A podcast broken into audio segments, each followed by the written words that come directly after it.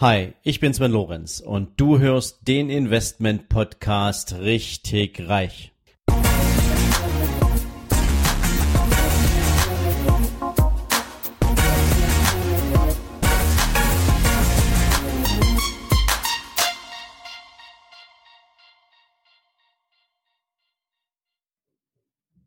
Ja, und wieder willkommen zu deinem Immobilien-Podcast, wollte ich jetzt so sagen, zu deinem Investment-Podcast, richtig reich. Aber weil wir das Thema Immobilie haben, war ich natürlich jetzt auch sofort drin im Thema. Lieber Thomas, erneut herzlichen Dank fürs Dabeisein und natürlich deine Bereitschaft, die nächste wichtige Frage mit meinen Hörern zu diskutieren. Ja, sehr gerne und auch nochmal danke für die Einladung hier. Ja, super. Wir hatten ja gestern die Fragestellung diskutiert, worüber muss ich ganz am Anfang nachdenken, worüber muss ich mir klar sein, und wir kamen dazu, dass das Thema Ausrichtung und Strategie eine ganz, ganz wichtige Grundlage ist, um zu wissen, auf welchen Weg willst du dich eigentlich machen. Ist es das Einzelinvestment, ist es das Mehrfamilienhaus, ist es Buy-and-Hold-Strategie und so weiter. Wenn du das jetzt für dich erledigt hast und du weißt jetzt, auf welchen Weg du dich machen willst, hast du ja noch keine Immobilie. Dann hast du nur die Idee im Kopf. Und jetzt wissen wir ja, aus dem Interview heraus kam es ja auch schon zur Sprache, dass wir einen sich extrem stark entwickelnden Immobilienmarkt haben. Wir haben auch eine starke Preisentwicklung gesehen über die letzten Jahre. Was würdest du meinen Hörern empfehlen, die jetzt schon den nächsten Schritt gegangen sind? Wonach müssen die jetzt schauen, wenn sie auf die Suche nach geeigneten Objekten gehen? Was sind so aus deiner Sicht Kriterien, worauf muss man da achten, und was hast du da für Empfehlungen? Ja, also ich sag mal jetzt, ich versuche mal einen Beispielfall zu entwickeln. Also ich habe mich dazu entschlossen, so das erste Investment zu machen in der Buy-and-Hold-Strategie, einfach mal im privaten Vermögen. Warum im privaten Vermögen? Weil es einfach ist. Es ist auch nicht teuer. Und viele wollen dann gleich komplizierte Gesellschaften bauen oder dergleichen. Ich würde es also einfach halten. Auch wenn dann vielleicht der ein oder andere sagt, oder man sieht es in Diskussionen, das ist steuerlich nicht super optimal. Aber das spielt überhaupt keine Rolle, weil die Steuern zahlst du sowieso nur da auf deinen Gewinn. Und wenn du Gewinn machst, ist das Beste, was dir passieren kann. Und die steuerliche Optimierung kann man dann immer noch betreiben, indem man dann Gesellschaften konstruiert und verschachtelt und was auch immer. Aber das sollte man sowieso dran denken, dass das nur Sinn macht, wenn man eben fortgeschritten ist und ein größeres Volumen hat, weil das ist teuer. Das sollte man nie vergessen. Wie finde ich jetzt die passende Immobilie? Ich würde mal einen Schritt noch zurückgehen. Und zwar, das ist, jetzt habe ich mich halt dazu entschlossen, habe überlegt, welche Strategie, sagen wir jetzt, Buy and Hold langfristig eben zu machen, Privatvermögen. Bevor wir an die Standortsuche gehen, wo kann man das eben machen, würde ich relativ früh, oder nee, machen wir erstmal den Standort. Das heißt, ich würde mir überlegen, an welchem Standort geht das? Nehmen wir ein Beispiel, du wohnst mitten in München. Richtig schön im Altstadt Lehel, wunderbare Gründerzeit-Altbauten, kann man wunderbar langfristig in Häuser investieren, denkt sich jetzt jeder. Dann sage ich, das kann man durchaus machen, aber nur dann, wenn du keinen Ertrag haben möchtest, weil die Häuser werden so teuer sein, wenn du überhaupt eines findest, dass sie keinen Ertrag abwerfen. Das ist einfach schlichtweg nicht möglich, außer du machst eine Art Lottogewinn und kaufst es so günstig, aber das gibt es nicht. Sprich, Buy-and-Hold-Immobilien müssen einen Ertrag abschmeißen und müssen entsprechend günstig sein vom Standort. Und da ist einfach München nicht für geeignet. Ist was anderes, wenn du nur Kapitalsicherung betreiben möchtest. Das heißt, du brauchst vielleicht gar keine Bankfinanzierung, weil sehr viel Geld schon auf dem Konto ist, hast vielleicht geerbt oder ein Unternehmen verkauft und möchtest einfach das Geld sicher unterbringen. Dann kann das durchaus sinnvoll sein, weil vielleicht entwickeln sich ja auch die Werte noch weiter in München, was sogar relativ wahrscheinlich ist. Und alles ist gut. Wenn du aber wirklich einen positiven Cashflow aus deiner Immobilie haben möchtest, trotz Bankfinanzierung, dann musst du raus aus München. Das heißt, du musst ein ganzes Stück sogar raus aus München. Ich sag mal irgendwo nach Oberbayern. Mir fällt jetzt kein Ort wirklich ein, aber ein Ort, sagen wir mal, vielleicht 50 Kilometer raus aus München, ganz gut angebunden, aber nicht top angebunden. Eine stabile Region, aber keine mega prosperierende Region. Und wenn du so eine Region gefunden hast, kannst du vielleicht eine Immobilie kaufen mit einer mit einer vernünftigen Rendite. Das heißt, du findest dort Eigentumswohnungen, es gibt dort einen Markt, der funktioniert dafür. Das heißt, es gibt einen gewissen Umsatz. Wie bekommt man das raus? Ich würde einfach den einen oder anderen Makler mal beispielsweise fragen oder einfach auf den Immobilienportalen schauen. Immobilienscout, sicherlich in fast allen Regionen die meisten Daten.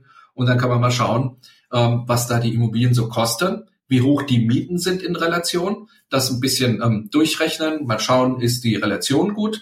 Und wenn man da ein gutes Gefühl hat, dann würde ich einen Schritt zurückgehen und dann würde ich mit einer Beispielimmobilie mal zur Bank gehen und sagen, ja, hier, lieber Banker und so weiter, wir hatten ja schon mal gesprochen, ich habe jetzt hier auch so meine Bonitätsunterlagen mal aufbereitet und hier, das ist ein mögliches Investment, das ich gerne machen würde. Wie sehen Sie das?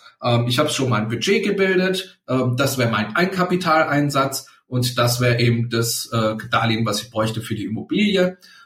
Würde das funktionieren? Und dann diskutiert man das mal durch mit dem Banker. Das kann man auch mit 2, 3 Bankern übrigens machen. Und dann bekommt man sehr, sehr schnell ein Gefühl, was ist denn finanzierbar und was nicht. Ich habe meine Strategie, das würde ich auch dem Banker erklären und die Zahlen aufbereitet. Das kann man mit einem einfachen Tool machen, das kann man auch selbst machen, selbst in Excel machen, einfach dem Banker ein bisschen näher bringen. Also ich möchte eine Miete erwirtschaften, da gehen die Zinsen und die Tilgung runter, die Bewirtschaftungskosten für die Immobilie und dann ist da ein positiver Cashflow.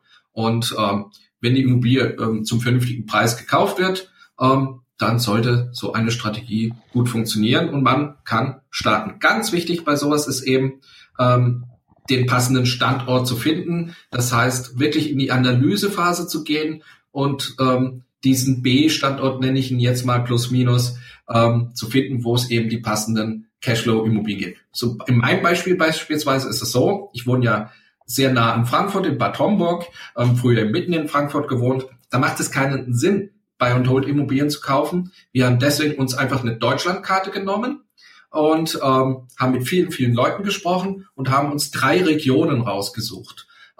Das ist einmal in Norddeutschland, jetzt nicht mitten in Hannover oder mitten in Hamburg, sondern drumherum. Das ist im Ruhrgebiet und gewisse Regionen im Osten Deutschlands. Und das sind für uns Regionen, die sind für uns stabil. Also da hat man keine riesengroße Bevölkerungsentwicklung. Aber sie sind stabil, es gibt Arbeitsplätze und auch in der nächsten Zeit sehen die Prognosen gut aus. Nicht top, aber gut. Und da haben wir gesagt, das sind die Regionen, wo wir investieren für langfristigen Cashflow mit Immobilien. Wir suchen uns dann auch Immobilien, die nicht ganz so schön dastehen, vermieten die wieder, machen sie schön. Das ist natürlich im Budget drin. Man kann auch hier und da sogar auch heute noch verhandeln.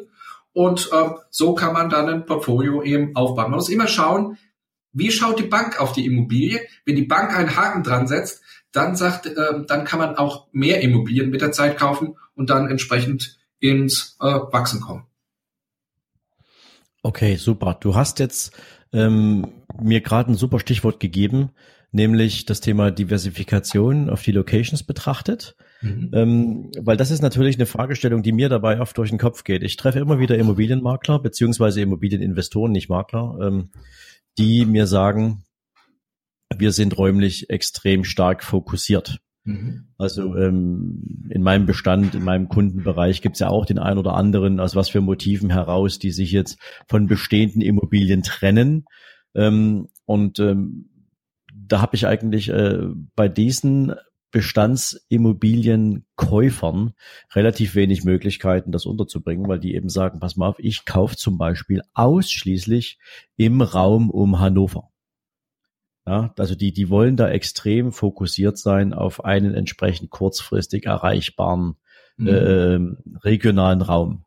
Ist das denn mit deiner Erfahrung jetzt problematischer, wenn du sagst, du verteilst deine Immobilieninvestitionen auf verschiedene Regionen? Oder wo liegt jetzt der Unterschied nach deinem Dafürhalten?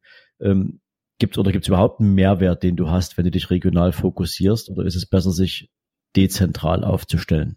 Ja, also ich sag mal, jedem Einsteiger würde ich definitiv empfehlen, sich auf eine Region zu konzentrieren, die man gut erreichen kann. Sie muss jetzt nicht in unmittelbarer Nähe sein, aber die man gut erreichen kann. Ich sag für mich immer, an einem Tag hin und zurück kommt. Das muss man aber selber für sich wissen. Und in dieser Region erstmal wirklich alles kennenlernen.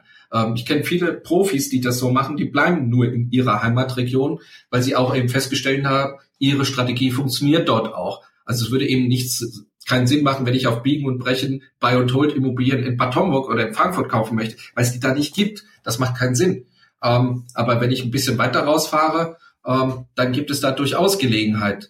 Und so macht es Sinn, sich erstmal schon sehr, sehr zu konzentrieren auf einen Standort, auch weil man dann, seinen Hausverwalter vielleicht dort hat und so weiter und so fort. Und wenn man dann größer ist, dann würde ich erst auf verschiedene Standorte gehen, weil da muss man jedes Mal neue Ressourcen aufbauen. Das ist nicht ganz so ohne. Man kann nicht alles auf die Entfernung machen. Das heißt, da braucht man dann Dienstleister und dergleichen und so fort. Deswegen würde ich definitiv empfehlen, erstmal einen Fokus auf einen Standort, wo man alles kennenlernt, wo die Strategie aber dazu passt. Das ist das Entscheidende. Und dann dort Vollgas gibt. Jeden Makler kennenlernt, jeden Hausverwalter, was auch immer. Und richtig tief reingeht in den Markt. Und dann kommen auch immer mehr Deals rein, weil man sich da bekannt macht. Okay, super.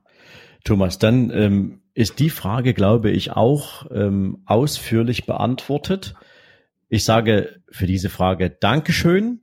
Und wir switchen sozusagen auf morgen Abend, und morgen Abend werden wir uns mit der Fragestellung Infrastruktur auseinandersetzen, nämlich wenn ich mich jetzt zum Beispiel für das Thema dezentrale Aufstellung entscheide und ich an verschiedenen Orten unterwegs sein möchte mit meinen Immobilieninvestitionen, worüber muss ich nachdenken?